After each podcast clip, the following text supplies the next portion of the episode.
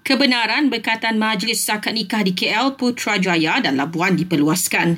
Majlisnya kini boleh diadakan di premis sewaan termasuk hotel, dewan dan tempat khas. Antara syaratnya, ia hanya boleh dihadiri individu yang telah lengkap vaksinasi.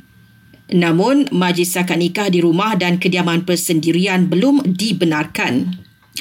Eh, Kementerian Kesihatan mendapati ada remaja tidak hadir janji temu dos kedua vaksin COVID-19.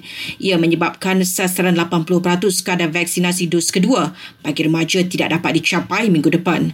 Remaja yang terlepas tarikh janji temu vaksinasi boleh hubungi sekolah untuk penjadualan semula.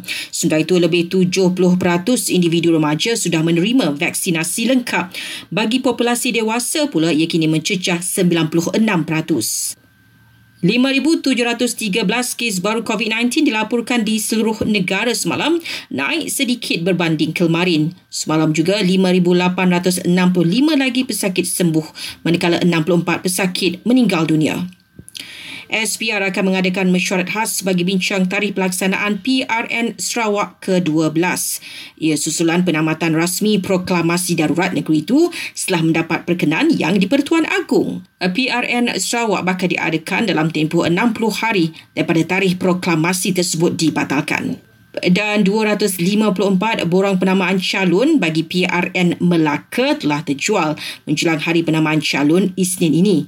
SPR juga menasihatkan bakal calon yang bertanding mengisi borang dan membuat simakan lebih awal.